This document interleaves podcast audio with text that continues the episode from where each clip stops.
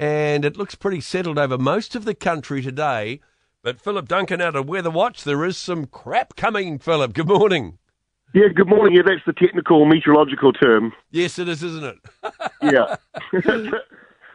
yeah, a bit of a rough week this week. We've got um this this this very heavy rain event coming in for northern and western parts of the country to begin with, at least. And so the South Island's actually standing out, particularly Nelson and the west coast, where there could be you know 400 to 550 millimeters of rain which is a staggering amount for those of us up in the north of New Zealand because we don't get that in, in, a, in a few days at all. And it's not as though they haven't had a fair amount of rain. The the paddocks all over the country are pretty sodden. So when's that expected to hit? So um, rain and wind are going to start to ramp up as of uh, tomorrow, really. Um, but it's Wednesday, Thursday that look to be the wettest days of this week. Um, it varies sort of in each region, but that's generally what we're seeing. And the um, rainfall totals, you can find them at Weather Watch and Rural Weather, and it's really helpful because these warnings are going to cover quite a bit of the country. So it's quite helpful to work out if you're sort of in the thick of it or on the edge of it. But um, yeah, I think that, that western and northwestern side of the South Island in particular is going to get a lot of rain in the next you, uh, few days. Yeah, you mentioned, say, from uh, early this week. How long is it going to last?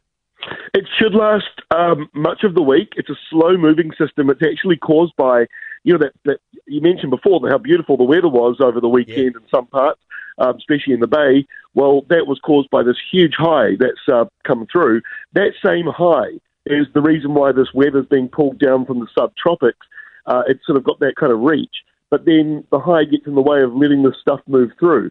So the winds pick up this week. It's going to be blustery um, gales even for a time because of this big high and then the rain gets held up because of the high as well. So it should linger right through the week, but then it should finally start to move away by Friday and, and the weekend. Yeah, I, I noticed across uh, Australia, the southern part of Australia, there's a massive high sitting out there, so that'll come in behind that big low. Yeah, it's already waving at us saying, I'm on my way. I've just got a little bit more work to do over here first. Fantastic. Well, there we go. Heads up on the uh, the week's weather. It's going to be a wet one. Philip, nice to chat, mate. Cheers, mate. Thank you very much.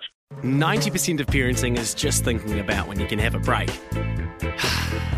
And when you do take a break, enjoy the Parenting Hangover podcast. They go together like a tutu and jandals. We've said from the get go, we ain't parenting experts, no. but it's cool to hear what is your neighbour doing? What do they say? A problem shared is a problem halved. Oh, that's good. Not that my children are problems, a... but I feel better talking about it. The Parenting Hangover with Clinton Jordan. New episodes every Thursday on iHeartRadio or wherever you get your podcasts.